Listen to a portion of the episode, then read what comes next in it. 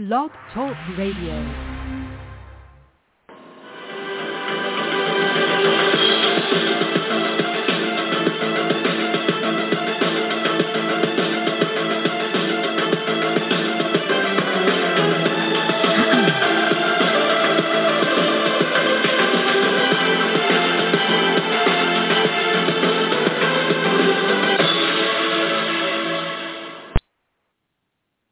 Good evening, everyone, and welcome to the 519th edition of the Feuerstein's Fire American Soccer Show. I'm your host, Daniel Feuerstein. I'll give you an American perspective of our clubs, leagues, players, national team, and other fabulous moments. You can get your daily reading from me over at the jerseysportingnews.com. Come on in. The chat room is open talk amongst yourselves if you like. You have a question for me. I'll try to answer it to the best of my abilities. Very soon, ladies and gentlemen, in about nine to ten days, nine to ten days. That's right. FIFA World Cup qualifying the final round, the octagon, will be here starting next month on Thursday, September the 2nd, as the United States will be on the road at El Salvador at 10 o'clock Eastern, 7 Pacific live on CBS Sports Network as well as the Paramount Plus app. And four other, excuse me, three other CONCACAF matches to battle for three automatic spots and one international playoff spot if you are in fourth place in the octagon. Once again, if you want to watch some of these matches and you can't get it on your televisions, the Paramount Plus app will be your choice to watch Canada hosting Honduras, Panama hosting Costa Rica. You could probably watch Mexico hosting Jamaica on TUDN. You can also watch the U.S. host, excuse me, the USA at on the road at El Salvador, or you can watch that on the CBS Sports Network. But this is a huge, huge opportunity for our men's national team to add to their portfolio through Greg Berhalter and the young players, whether they come from Major League Soccer or playing in Europe, either in Italy, Germany, Spain, or England, or anywhere else on that continent, to go to San Salvador and prove to everyone why this national team is back because now there's no more excuses. Now there's no place to run. There's no place to hide for the U.S. Soccer Federation, for Greg Berhalter, and for our players coming into these games. Everyone must be on the same page. Excuse me. And if that means Michael Bradley coming back into the fold, if this means Jozy Altidore coming back into the fold, we all know he's injured right now. It's very, very tough to see that happen.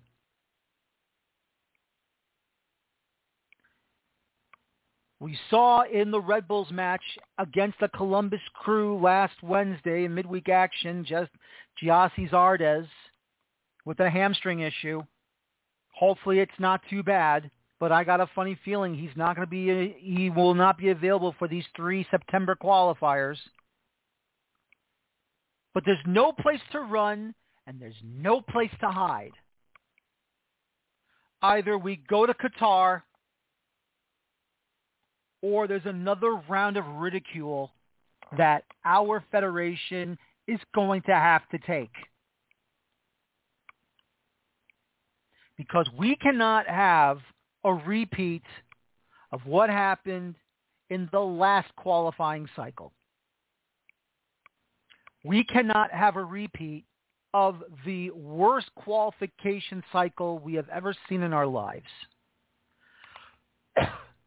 2013 final round was probably the best hex that our players ever had under Bruce Arena. But unfortunately, it fell apart in Germany in 2014. Excuse me, in 2006. My error. Sorry about that. And then, of course, there was the Jurgen Klinsmann era. The best hexagonal under Klinsmann in 2017, a solid 2013, and then we go to Brazil in 2014, and we had a strong World Cup in 2014.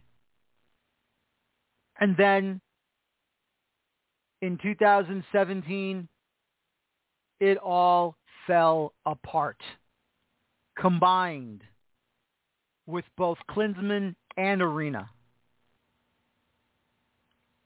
And now it's time for Berhalter to truly put his money where his mouth is. It's time to throw out the nightmare that was Trinidad and Tobago this brand new crop of young, hard-nosed kids making their marks in Europe and some of them also making their marks in MLS. It's time to push forward. And before I even finish up this introduction monologue, I have a message for all of you supporters of our game in this country that supports the U.S. men's national team. Those of you that are expecting our our players, our boys, to wipe the floor with every single opponent on the road. I'm here to give you some advice. You think you don't need it, but you're going to get it. And I'm aiming it at every one of you because I want everyone to understand where I'm coming from. I want everyone to understand going on. Forget about what happens at home because what happens at home at either an NFL stadium or an MLS stadium. We're going to be at the Q2 in Austin, Nissan Stadium in Nashville, Lower.com Field in Columbus, downtown Columbus. We're going to be at the TQL Stadium against Mexico and other home matches down the road. The most pristine pitches the most pristine fields that are kept beautifully for our MLS clubs as well as our national teams, whether it be for the men or for the women. We are not going to get that down in Central America or in the Caribbean. I outside of the Estadio Azteca, where the true problems are going to be altitude and smog, depending on what time the match is going to get played at.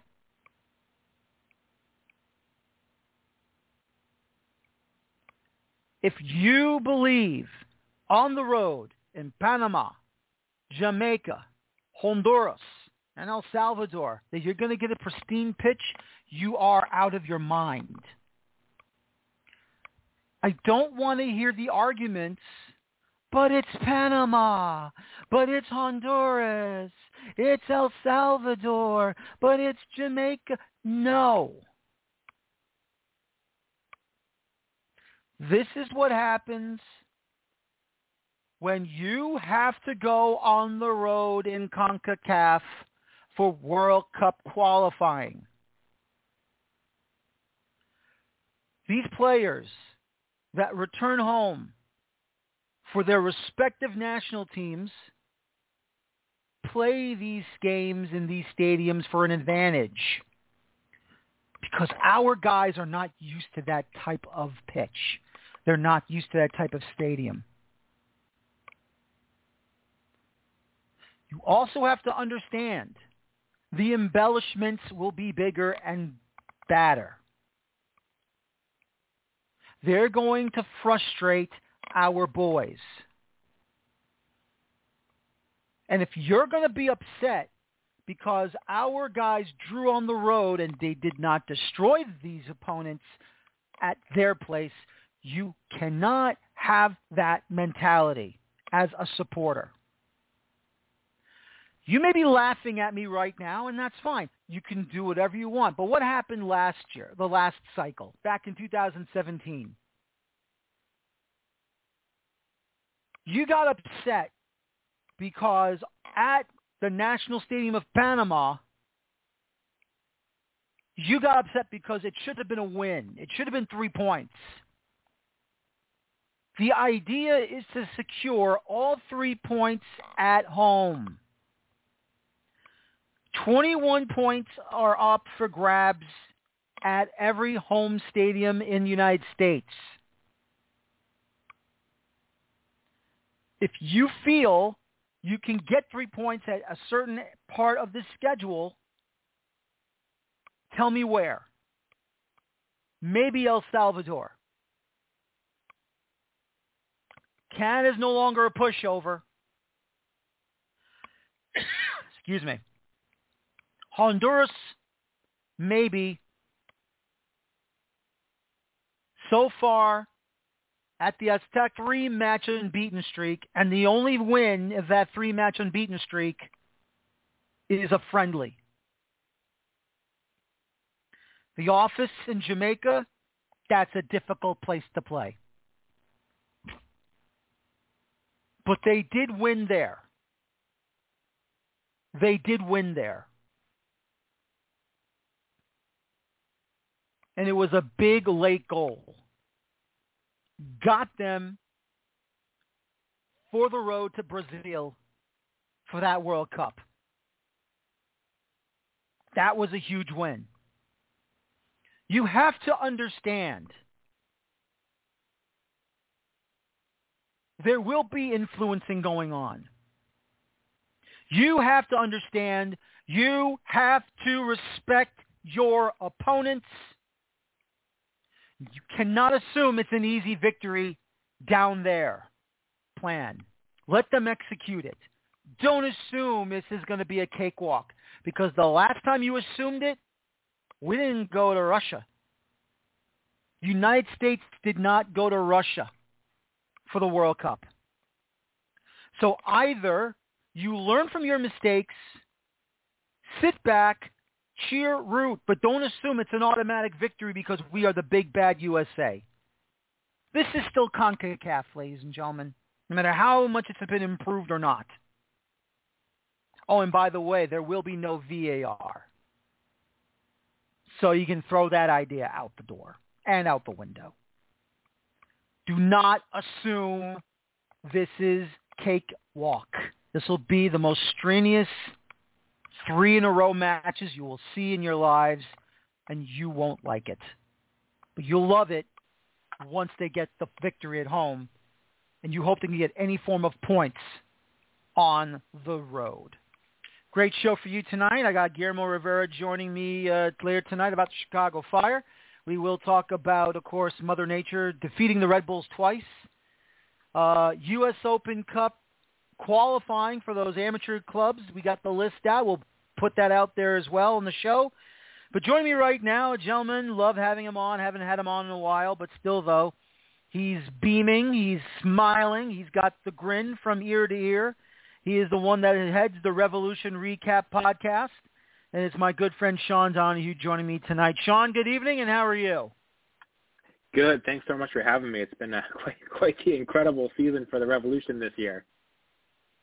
Well, let me ask you this, and, and I want to be honest here with you. I mean, look, I don't think I have seen a Revolution side be this good and this strong since the days of Steve Nicol's side that had the likes of Steve Ralston, Taylor Twellman, Shalrie Joseph. Um, I mean, whoever Nicol had, they were like completely a dominating side. And obviously back then, DC United was also strong as well. But I mean, I, I've never lost faith in Bruce Arena as a head coach, but I mean, you have to admit, I don't think you expected a Revolution side to be this strong, this dominant, and this scary playing on the field at the at Gillette Stadium. No, and I mean, if you're if you're talking about dominance, you know, only LAFC in that record-breaking 2019 season has had 49 points through 22 games. So I I can't say I expected that. I knew this Revolution team was good. I thought they were good enough to be you know top three seed in the East.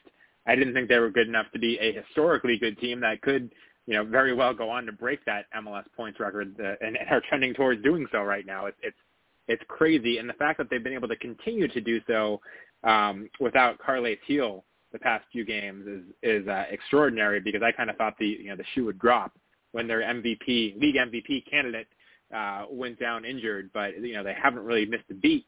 Um, and I think when you go back and talk about the Steve Nicol era Revs and how dominant they were for that period, you know, despite the fact that they came up short in MLS Cup three years in a row, um, you know, a very impressive team. The the one thing that stands out with this team to compare to that team is that the depth on this team um, is you know where you look back at that Revolution team, and you know you might have a couple guys on the bench that you think about bringing on, and now this Revolution team, you know you can make five subs and and not lose much, or you can you know rotate six or seven guys out and not lose much. I think that you know 2005 to 2007 Revolution team that was so good had an incredible starting lineup, but this is the deepest Revolution team I've ever seen. You know, outside of the pandemic season last year, and I think that threw a monkey wrench into everyone's um, game plan for how they want to play last year, and obviously it's probably also tough as well not to have any fans at home. But when you're seeing everything that happened this year, did you think this could have happened last year? You know, the the big problem last year was the injuries, and I think if the Revolution had been healthy last year, I think this this could have potentially happened last year. Um, but you know, last year I don't think they were quite as deep as they are this year. And last year, Carles Gil, you know, missed a good chunk of the season. And then when he got healthy, the Revs went on that good run to the Eastern Conference Final. Um, but I do think if the Revolution were healthy last year and if it had been a normal season, they could have done something similar. Um, but you know, again, health and of course the pandemic and everything else that went on uh, hurt that. But it, it's just incredible. They're on a nine-game unbeaten streak right now, the longest unbeaten streak they ever had is 11 games, uh, which is which was you know tied by Bruce Arena in his first 11 games in charge. Um, well, also a little bit overlap from, from Mike Lapper's in charge, but first 11 games from Bruce Arena unbeaten, um, which tied the record from 2005, and I think they're you know, two games away from tying that now. Um, so they've been really good under Bruce Arena, um, minus that stretch, as you kind of talked about last year during the pandemic when Carles Gil was out and they were you know struggling a bit. Yeah, no, I agree with you there. Um, I'll tell you right now, uh, to me, this is a revelation for me for this Revolution team. And maybe it's not for you. Maybe you saw it coming, but I don't know because that's why I asked the questions. But Tajon Buchanan, the Canadian international in the midfield, to me has been very deadly, very strong. He takes his chances anywhere and everywhere in the offensive end and there it goes into the back of the net like it's nobody's business. I, I have been amazed with how Tajon Buchanan has really evolved his game so quickly for the Revolution. was he ever like this when he came over, or was it just a Bruce Arena giving him the, that opportunity to prove to everyone and even the Canadian Soccer Association that he is this good and he is this strong and he is this cagey uh, young player that wants uh, his his minutes and he wants to be a part of that national team. The level of improvement from Tajon Buchanan over the past two seasons has been nothing short of incredible. I think if, if you went back and listened to some of our podcasts on, on Revolution Recap, some of my, my co-hosts, you know, even maybe 16 months ago or towards the beginning of last season were, were questioning, you know, what he was offering for the Revolution, you know, even off the bench and whether or not he should be playing in a close game. And, and you, to go from that um, to, you know, in a short period of time becoming a, a must-start player and a guy that, you know, is the star of the Canadian national team and is getting interest from Europe and is apparently over in Europe right now signing, probably signing a contract with, with some team to be determined, um, is, is absolutely incredible. It, it's, you know, he, you knew he was talented when he was drafted by, by Brad Friedel. Um, and, you know, you saw some of that promise early on, but there was a lot of inconsistency in his game where he would, you know, come out and have some really good promising performances, but then would have a really poor performance and wouldn't show up. And the, the fact that, you know, in the past year or so, he's become a consistent, uh, really dangerous threat, beating people on the dribble, great service, great finishing. Um, he has really evolved into an incredible player um, that I think Revolution fans are going to have to enjoy for the next few months uh, before he goes over to Europe inevitably in January.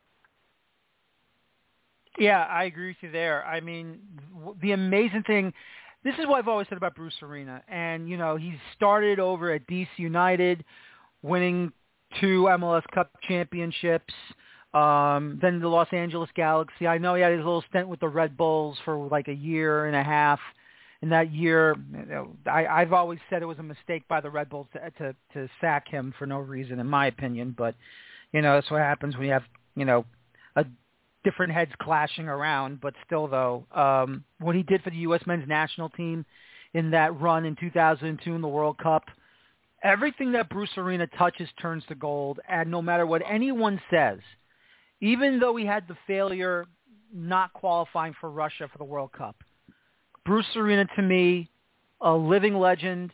He's already in the Hall of Fame at, you know, down in Frisco. There's no denying what he can do, how he can transform a roster, how he can change the fortunes of a club that has gone from, you would say, mediocrity to unbelievable, stupendous football right in front of you. I mean, the changes are basically night and day. And I'll be honest with you, um, Sean, I felt it started in the Open Cup match against the Red Bulls at Montclair State University where that golden, that extra time winner spearheaded and basically kick-started this big situation for the revolution. Yeah, and you know what, what's really incredible about it and the turnaround that happened under Bruce Arena is the roster isn't that much different from what Brad Friedel had, and I, I would say that calling them mediocre in that period was is generous because they were absolutely terrible under Brad Friedel. I think Brad Friedel was one of the worst coaches in the history of the league. Um, and you know, under Bruce Arena, the roster has had some changes, but as far as a you know GM with with player acquisitions in the Revolution, I don't think Bruce Arena has you know, done anything special. Um, you know, he brought in Gustavo Bou, who's been great. He brought in Adam Buksa, who uh, had a slow start, but has looked much better this year. But Carles Gil was, you know, brought in under Brad Friedel. The entire defense outside of, you know, Henry Kessler was brought in under Brad Friedel. Matt Turner was brought in under Jay Heaps. Um, you know, most of this midfield, a lot of this midfield was brought in under Brad Friedel. Um, and you know, Carles again, Carles Gil, the MVP candidate, was a Brad Friedel signing. So the the guys that uh, Bruce has spent a lot of money on in this offseason, uh, Wilfried Kaptoum has been a bit of a bust. Uh, Arnor Traustason has been you know pretty mediocre, and Christian Mafla has been mostly injured. And those are you know the three most expensive signings Bruce has made in the past you know past off season. So the fact that they're doing this well with you know what in large part the same roster they had when they were doing so poorly just shows you know how good of a coach Bruce Arena is that he turned a, roster that you know Brad Friedel was questioning the mentality of this team and basically implying that they weren't capable of having a winning mentality. And I think you can see from this season they were very capable of having a winning mentality, and it's a, credit to Bruce, uh, the coach, more than Bruce the GM, because um, he does have both roles with the Revolution, uh, that the Revolution have turned the things around. And it, it started right away. Uh, like you said, pointing to that Open Cup game, it really started right away since Bruce Arena took over. Um, but it, it, you know, this might be you listed his long list of accomplishments. I think turning the Revolution from what they were into possibly the team that gets the most points in the history of the league, that might be right there at the top of those accomplishments list with his you know run in the 2002 World Cup. How proud are you of Matt Turner? I mean, I'll be honest with you. I, I think he's done a masterful job in goal for the Revolution. And then, of course, he goes out with Team USA in the CONCACAF Gold Cup, and he goes from the opening group stage match against Haiti, wins every game, only gives up a penalty against Martinique in the second group stage game, wins 1-0 over uh, Jamaica in the quarters, wins 1-0 over Qatar in the semis, wins 1-0 in extra time in the final against hated rivals Mexico, and he makes these huge saves to start the match, and then he basically coasts. But still, though, he's been playing net brilliantly for the Revolution. How much of a revelation has he been? And do you, are you afraid of losing him right now to probably European side, or even as well as World Cup qualifying? Because I got a funny feeling he just staked his claim to a roster spot for Berhalter. Oh, absolutely. I'd, I'd be very surprised if he's not, you know, one of the three keepers that's on that roster for World Cup qualifying. I think he's he's got to be um, the way he's playing. I, I personally think he should start. I don't I don't know if that's actually going to happen, but um, he's got to be part of that roster. But uh, you talk about Matt Turner. I, I think there's a great chance that he's going to be overseas very soon. I don't know whether it's going to happen in January or you know further down the road, but he's been playing incredible. We've been lucky in New England to have a lot of really really good goalkeepers over the years. You know, guys like Matt Reis, Adin Brown, uh, Walter Zenga before that. Um, the Revs have been blessed with a lot of great goalkeepers. I don't know that I've ever seen one that's quite as good of a shot stopper as Matt Turner. And the fact that he was a guy that, you know, struggled to get chances to play in college. I think he was offered one college scholarship, you know, turned it down and ended up you know, being a walk-on or a tryout at, at Fairfield. Um, you know, didn't get drafted in MLS. Uh, you know, fortunately, there was some connections between his coach and the the Revolution GM at the time, Mike Burns. Um, got a chance to try out for the Revs, and the Revolution signed him to be their third string goalkeeper. They actually loaned out to the Richmond Kickers for a couple seasons, and then under Brad Friedel, he finally got a chance. But even then, he ended up getting benched by Brad Friedel, and you know was third choice behind Cody Cropper and, and Brad Knighton for a while. Um, I think we all saw the talent that he had when he got that you know initial run out with uh, Brad Friedel, and you know could see how good he could be, and we're, we're disappointed when he actually ended up being benched. Um, but then you know starting with Mike Lapper, who you know, told him that he was going to be the starter, and then going through Bruce Arena, the way he's been playing the past few seasons is, is nothing short of phenomenal. And I think the the stats kind of back that up. If you look at, you know, not as much this season because I think the Revolution defense has gotten better, um, but the past two seasons, if you look at you know goals against versus expected goals against, Matt Turner's been you know, run away the best in the league, um, and has really won points for the Revolution on its own. Uh, he's done that a bit this year, but I think it's kind of a testament to the rest of the Revs that they haven't needed him to do that as much um, this season. But he's just been phenomenal. I think that Gold Cup run and what he's doing with the Revolution is, is undoubtedly leading to interest in Europe. Um, and there's going to be some team that comes calling for him, whether it's in January or next summer. I've never seen you this confident about the revolution in my life. I swear to God, you sound like a completely changed person. What is going on? And where's the real Sean Donohue? No. it's, it's it's true though, and I, like I said, I think when Carles Gil went went out, I think everyone was waiting for kind of the other shoe to drop. This you know this Revolution team had been doing so well, but they'd been very reliant on him to lead the offense, mm-hmm. and you know the fact that they've gone four games unbeaten without him. Uh, they drew the first game and won the next three um, you know, not the not the most difficult schedule in the world since, since Carles Gil's been out, but that to me is is really impressive and a testament to how far this team came. Because I thought that without him, they would really really struggle, and and so far it hasn't happened. It, it might happen this weekend against New York City FC, which I think is going to be their toughest test uh, yet since he's gone down. But so far, it's been kind of incredible to see how well they've done without their best player. Yeah, I agree with you there. So we'll see what happens down the road. But still, though, um, the Revolution have really improved. They, they're look, like I said, I, I trust in Bruce.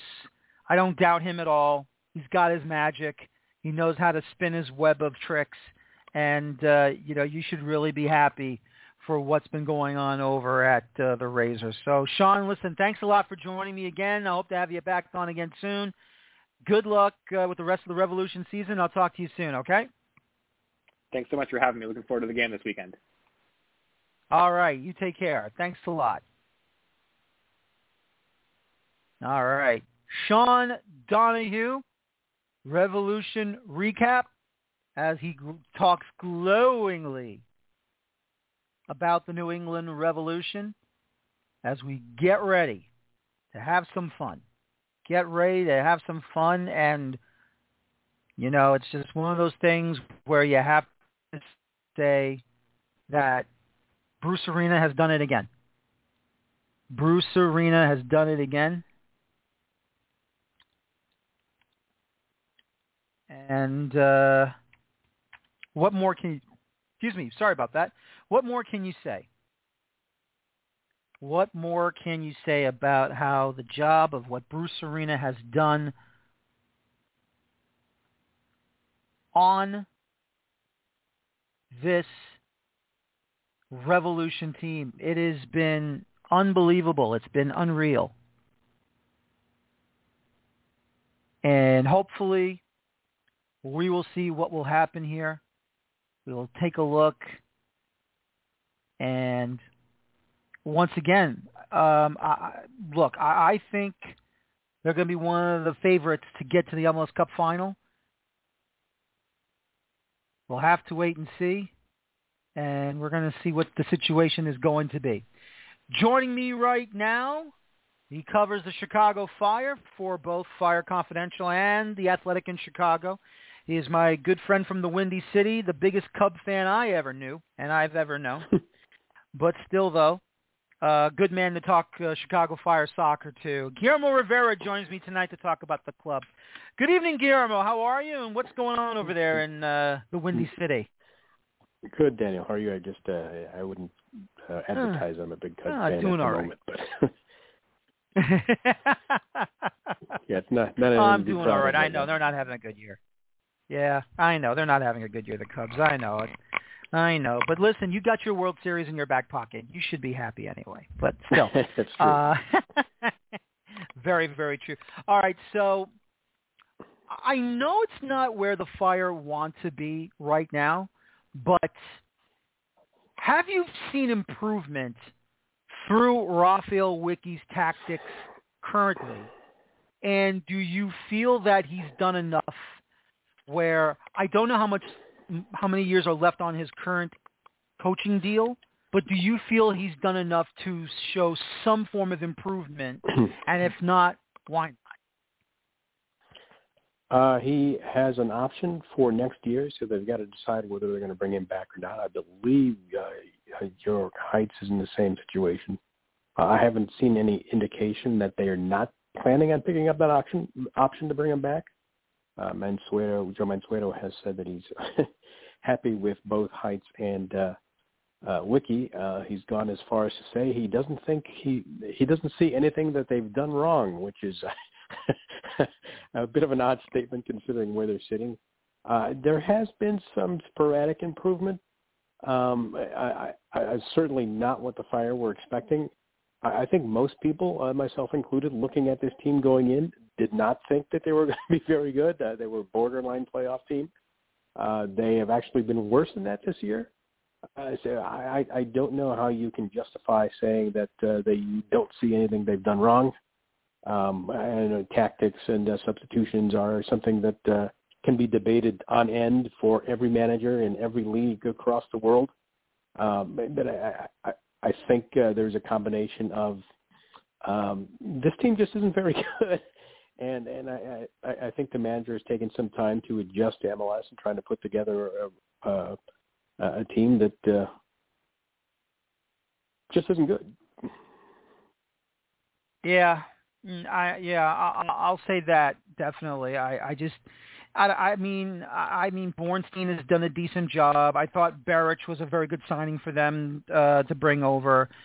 Um, I mean, outside of the one win over the Red Bulls, where of course they get two goals two goals early within the first seven eight minutes. Um, I, I, I just, I, well, I, I just to me it just seems you, like they're, they're, they're, yeah. Well, that's one thing. You mentioned the two goals, and those two goals were scored by uh, Luka Stojanovic, who for some reason uh, has been um, at at, uh, at the end of the bench for uh, the better part of the last two months uh, before that game, and uh, early on in the season he had proven that he was their best finisher, and uh, just fell out of favor. Wicky decided uh, that he had better options, and uh, I, I don't think he does. I, you mentioned Robert Beric. I think we've talked about him before. Um, he's not um, what you would expect from a designated player. Uh, even bringing him in last year, and he, he scored some goals, but you can see that this guy's not an impact player. He's not a, player that makes people better. He's kind of a a guy who will uh, just bungle his way into into finding goals. Uh, he, he doesn't uh, hold up the ball really well.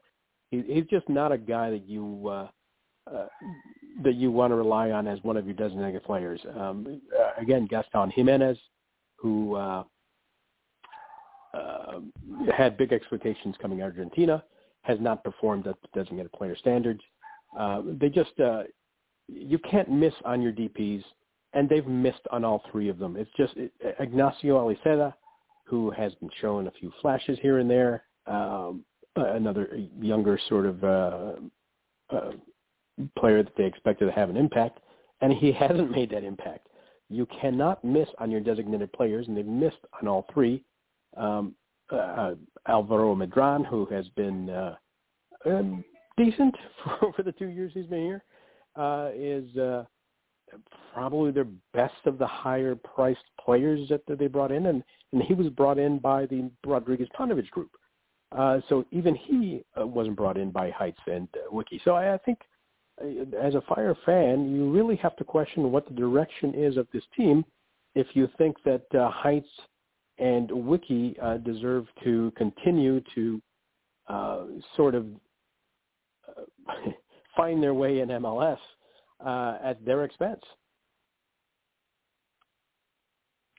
Do you think there has to be a change at sporting director, general manager to shake up this fire club again? I, I, mean, uh, I believe it definitely needs to be looked at. Uh, you know, uh, Heitz was brought in on, uh, uh, after Nelson Rodriguez uh, was relieved of his duties after uh, an abysmal tenure, uh, and he didn't have a whole lot of time to put a team together. Um, so maybe there's a little bit of leeway given there um, because um, he was sort of rushed into cobbling together a team in very short notice. Um, but again, uh, you have to look at the decisions that he's made in the last two years.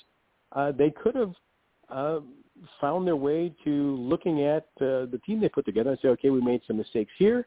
Uh, so let's take a look at where we can improve. But they didn't do that in this past off season. Instead, they decided that, hey, let's just keep this team together for the sake of continuity, continuity, and let's see if they get any good because we saw some flashes uh, last season, and that just hasn't been the case. And I think most people who looked at this team thought this really isn't a playoff team. They're a bottom of the Eastern Conference, uh, maybe eight, nine, ten uh, contender at best, and then that's proven to be accurate. Yeah. Well, how bad was it, or maybe it was the best thing of business? I don't know, but obviously Frankowski was transferred out uh, in this past window. Was that a smart move, you thought, or was that uh, a move that that you were basically saying to yourself, "What's the point of transferring out when you needed him or someone like him to continue on to be a strong player for, or at least a strong player for this fire side. Yeah, I mean they needed him to to uh, get the best out of that position, but again they weren't going anywhere. So um, I think the Frankowski move was probably a good move for the club and for the player. Uh, they got a, a pretty decent uh, return on the initial transfer fee they paid for him. Uh, they got, uh, I believe, a little over three million dollars uh, uh, in a transfer fee for Frankowski. Uh, he got an opportunity to play in Ligue 1, so uh, I think it worked out well for both of them. Uh, Frankowski's still a young enough player that maybe he can develop in uh, in France, and uh, playing in the top flight in France is certainly a big opportunity for a player like him. Uh, he's impressed with the Polish national team, uh, and the Fire gets some um, money back uh, on their initial investment, and uh, hopefully they can use that to um, find a, an impact winger of, of which they don't have right now. What's it going to take for this club to get back to where they were in the late 90s? Obviously, Bob Bradley was the head coach. He had so many wonderful players. Uh, you know, obviously um, Nowak, Kubik, DaMarcus Beasley, Curtin. Um, you know, back in the old days I, I, where they were winning yeah, open cups know, like nobody's business. Yeah, that's that's I mean that's the million dollar question. Uh, I, I think uh, the ownership change from uh, Hauptman to Mansueto was a, a, a major step in that direction. Uh, Mansueto has the money. Um, I, I'm not sure that he has quite figured out what he needs to do to win an MLS. And quite honestly, um, if you look at uh, what I think they need to do, I, I think they need a, to- a complete house cleaning from top to bottom um, with an insertion of, of uh, talent that knows MLS, knows how to win in MLS, and uh, can and sort of uh, and can find a way to establish a link to the fans that they have completely alienated over the last two years. I mean, they made a move to Soldier Field, thinking that was going to be um, in their best interest, and I, I think that that remains to be seen. And, and that's saying it uh, uh, pretty politely that uh, making the move. Soldier Field at this point has uh, provided absolutely none of the impact that they thought it was going to make. Uh, so you have to you have to wonder how long this team can continue to flounder in the way that they are without some drastic improvement. And, and the Mansueto has uh, certainly shown that he is willing to commit the dollars to it. Uh, but at, at some point, you're going to have to have people in the decision-making uh, positions that spend those dollars in the correct amount. And uh, well, we'll we'll see if uh, if those people are in place yet. Well, at least they're going to go back to some form of the old uh, fire uh, shield that that big Chicago sees coming back, even though uh, yeah, I mean the original complete, shield's not coming back. You know, but you know, again, that's another uh, unnecessary uh, self-inflicted wound that could have been uh, avoided if they had just listened to their fans in the first place. Uh, so they end up going back to something that's fairly similar to the old logo, which is what fans told them they wanted in the first place, but they they felt that uh, they should do otherwise. So again, it, it's just an endless circle of mistake after mistake that at some point, if this team is going to survive, they're going to need to step away from. So then let me ask you this then, because you really sound very annoyed about this Chicago Fire team, which I don't blame you. What would happen one day the owner of the Fire gives Guillermo Rivera a call and says, Guillermo, I'd like for you to join the front office staff. Would you take the job? No.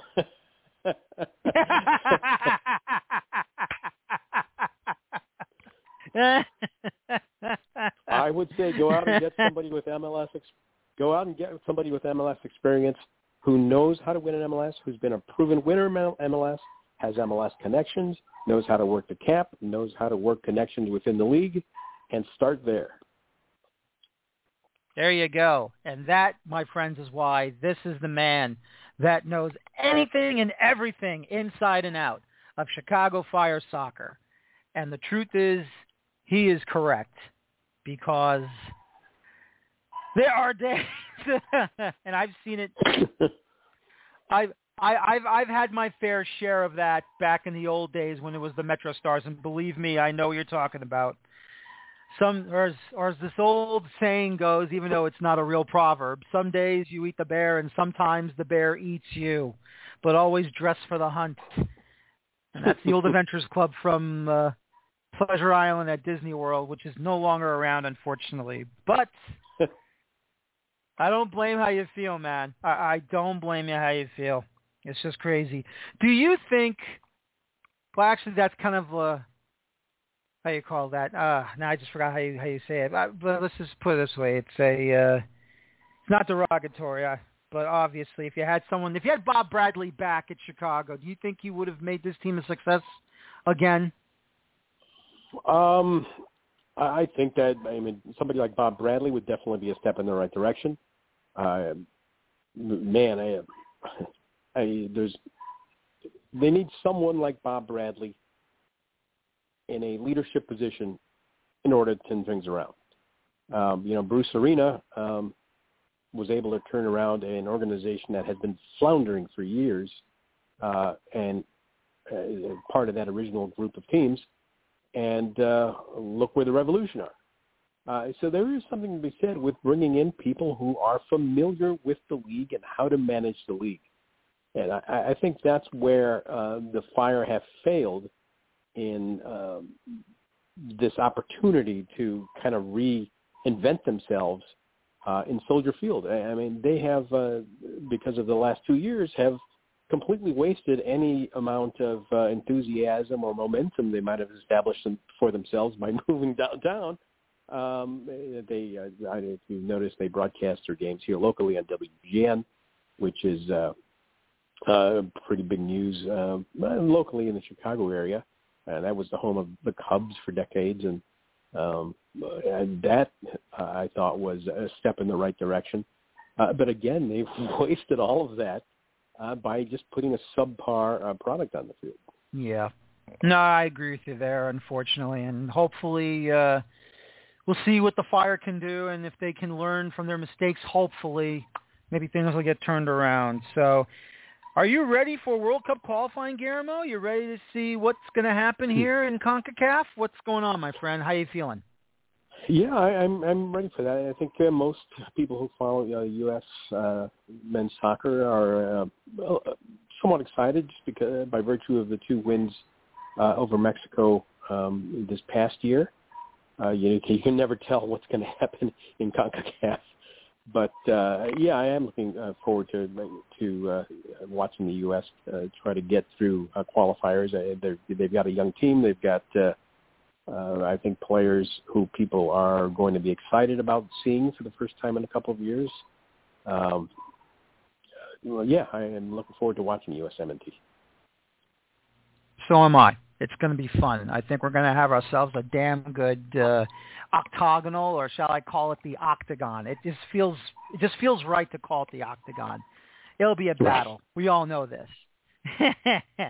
But Guillermo, thank you very much for your time. I always appreciate you coming on the show. I hope to have you on again soon. Uh, good luck the rest of the season. Good luck uh, with everything. You have a good night. Thank you. You too, Dave. All right. Guillermo Rivera, Fire Confidential and the Athletic in Chicago, talking about the Chicago Fire and everything else going on with it. Now, real quickly, no Red Bulls match this past Saturday night. Mother Nature once again takes them out due to, of course, the tropical storm of Henri, Henry, however you want to pronounce it. It's H-E-N-R-I. And tons of weather, tons of rain, thunder and lightning. Two and a half hours, supposed to be on Fox Sports 1 this past Saturday night, but because of the torrential rain, thunderstorm, tropical storm, and lightning and thunder and everything, after two and a half hours, the pit match was postponed, and we do not have a makeup date just yet. And when we do, we'll let every Red Bulls fan know what's going on. But it is Mother Nature two, the New York Red Bulls nil, and we'll see what happens when that match gets made up. We'll have to wait and see. But we have a combined grand total of 92 clubs in the amateur level of American soccer getting ready to qualify for the 2022 Lamar Hunt U.S. Open Cup. Here are the dates of the four qualifying rounds that these amateur clubs are going to go after and semi-professional clubs are going to go after to qualify for one of those spots in the amateur division. In September, the first round will be on September the 18th and the 19th. The second round will be October 16th and 17th. The third round will be in November on the 20th and the 21st. And of course, the fourth round will be in December on the 18th and 19th. And here are those teams representing their respective states. In California, 24 amateur clubs will represent the state, and they are Contra Costa FC from the NPSL, El Farolito, FC Davis, and the Oakland Stompers from the National Soccer League, Real San Jose, San Francisco Soccer Football League. We have Inter San Francisco. We have Metro FC in the Southwest Premier League. We have Capistrano FC, Chula Vista FC, the LA Monsters, the Outbreak FC, Real Sociedad Royals out of Irvine, California, UPSL, Desert Communities SC, Pathfinders, Escondido, Escondido, excuse me, FC, Gremio FC in San, San Diego, JASA RWC in Redwood City, Modesto City Football Club, Rebel Soccer Club, Rose City FC, San Fernando Valley FC, Sporting ID 11, Trojans FC, and White Tigers FC. 10 from Colorado, from the Colorado Premier League, Boulder United FC, Col- Colorado Rovers, from the Colorado Super League, Athletic Club of Sloan's Lake, Azteca FC, Colorado Rush, FC Denver, FC Union Jerez, GAM United FC, Peak 11 Football Club, and the good old Harpos FC. The only lone club from Connecticut, Newtown Pride FC. From Washington, D.C. area, from the D.C. Premier League of Maryland State Soccer Association, D.C. Cheddar and from Woodbridge Soccer League, the Association National Football and USA Districtonia Football. Excuse me, from Florida, 14 clubs. City Soccer FC out of West Palm Beach. Florida Brothers out of Miami Gardens. Hurricane FC out of Delray Beach. Miami Soccer Academy out of Miami. Orlando FC Wolves. Palm Beach Breakers. Red Force FC of Miami Gardens. And from the United Premier Soccer League, Deportivo Lake Mary FC out of, of course, Lake Mary. The Florida Soccer Soldiers are back out of Miami Beach. International Soccer Association, also known as ISA Boca Raton. Miami Beach Club de Football from Miami Gardens. Miami Sun FC, Naples City FC, and Oceanway FC out of Jacksonville. Three clubs out of Georgia from the Atlanta District Amateur Soccer League, the Georgia Revolution, FC reserves. From the United Premier Soccer League, Atletico Atlanta and the Georgia Storm FC. Also from the NPSL. From Illinois, of the Metro East Football Association, FC Maritza from O'Fallon, Illinois, the lone club from Kentucky in the Ohio Valley Premier League, Lexington Land Sharks. From Maryland, two clubs from the Maryland Major Soccer League, Rockville Soccer Club in Gaithersburg, Maryland, and the Washington Premier League, Aegean Hawks FC from Boyd's. From Massachusetts, from the Bay State Soccer League, Brockton FC United, Kendall Wanderers returns. From the UPSL, U Nations FC out of Marlborough, Mass from New Jersey, the Garden State Soccer League. From Jackson, New Jersey, the Jackson Lions. And two clubs from Clifton, New Jersey from the UPSL. That is EFA Metro and the New Jersey Alliance. From the state of New York, from the Eastern Premier Soccer League, New Amsterdam FC2 out of Warwick.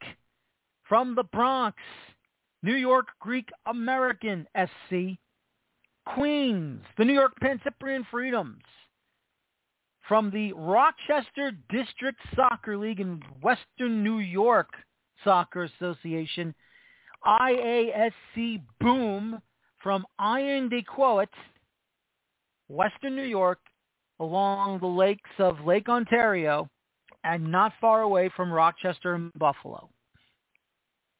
From the UPSL, Oyster Bay United out of Rockville Center, and Westchester United FC from Yonkers.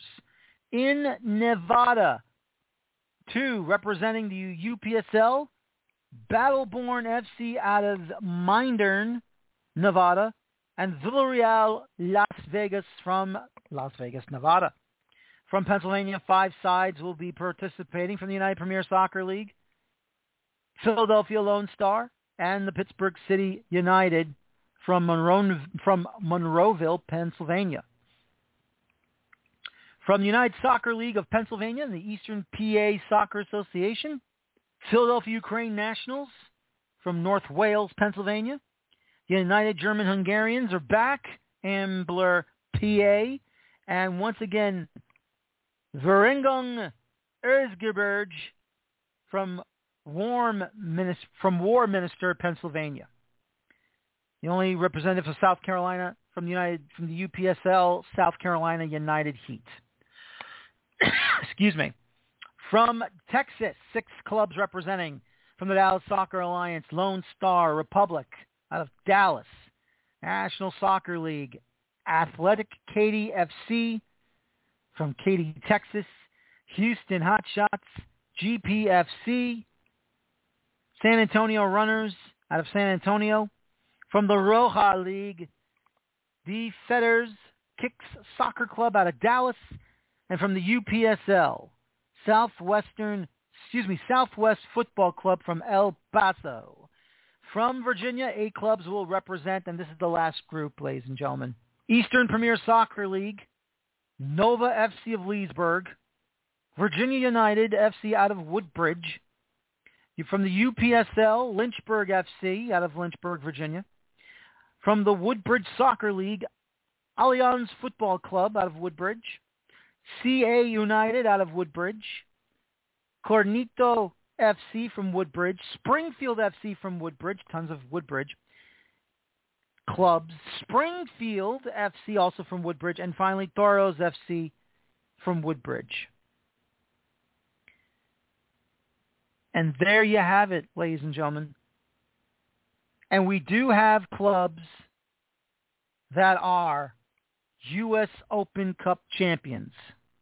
And that is, of course, from New York. New York Greek Americans, four-time U.S. Open Cup champion. The New York Pan Cyprian Freedoms. They are a three-time Open Cup champion.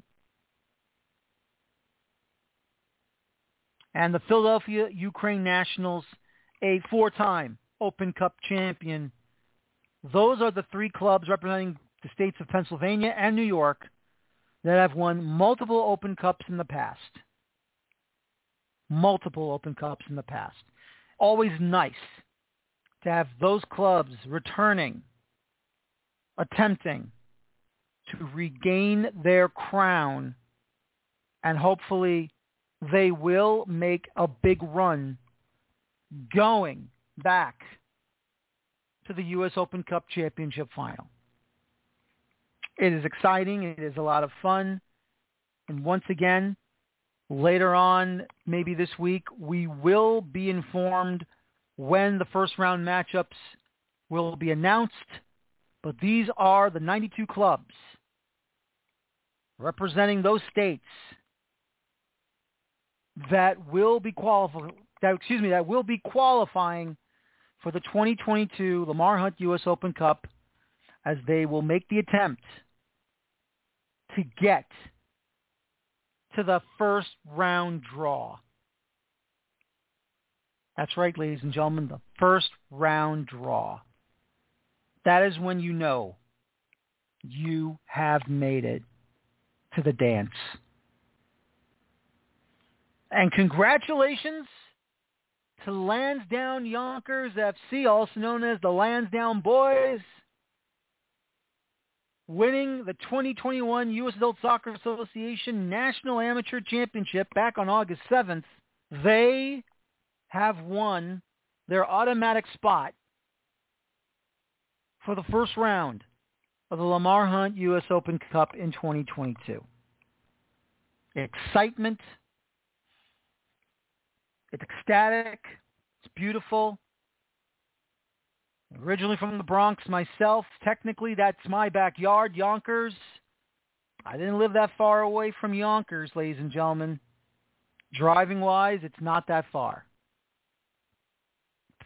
McLean Avenue is the border that separates the Bronx and the start of Westchester County.